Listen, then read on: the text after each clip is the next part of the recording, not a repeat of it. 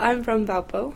I was born and raised in Valparaiso, Indiana, and I decided to come to Valparaiso University because my sister went here, and I really wanted to be a deaconess student just like her, and it was the only college I'd ever really thought of. I think that a lot of doors um, in this community that is Valpo are closed. I think that there's a lot of diversity, like Interlink and uh, GLBTQ students, and um, students of different beliefs, different nationalities, different ethnicities, but that they're very rarely um, offered opportunities to come together. Sometimes the chapel hosts an international music service, but um, no one really goes to it. But other than that, there aren't. You might see students that look different than you in the union, but not very often. Um, I think if you want to find diversity, you have to really seek it out.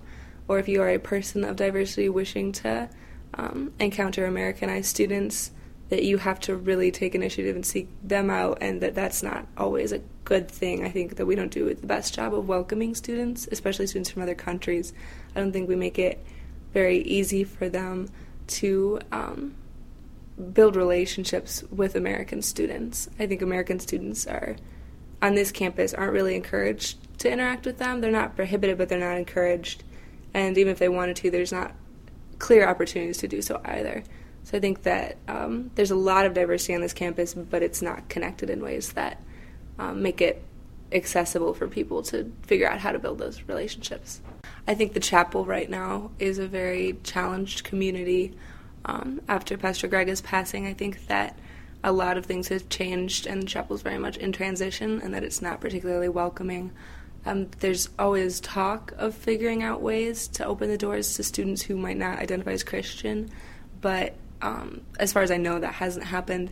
It's also a, like a very strange environment. Like when you walk in, you're not necessarily going to be greeted by anybody, or um, things of that nature. And there's also always a bit of a debate about who's welcome. Um, most of the people that you see are white and straight um, and English speaking. You don't usually see international students, and you don't usually see students who identify as GLBTQ, um, and you don't see students that aren't white. And I think that that's sad for the community of the chapel because it's a very, um, it's just a very, I'm trying to think of the word, just a very like unified community in its appearance and in its um, thought processes, which could be good, but I think that it's bad right now because they're very unified in a narrow-minded way. And um, I'm someone that does go to chapel regularly, and that's one of the things that kind of pains me about it.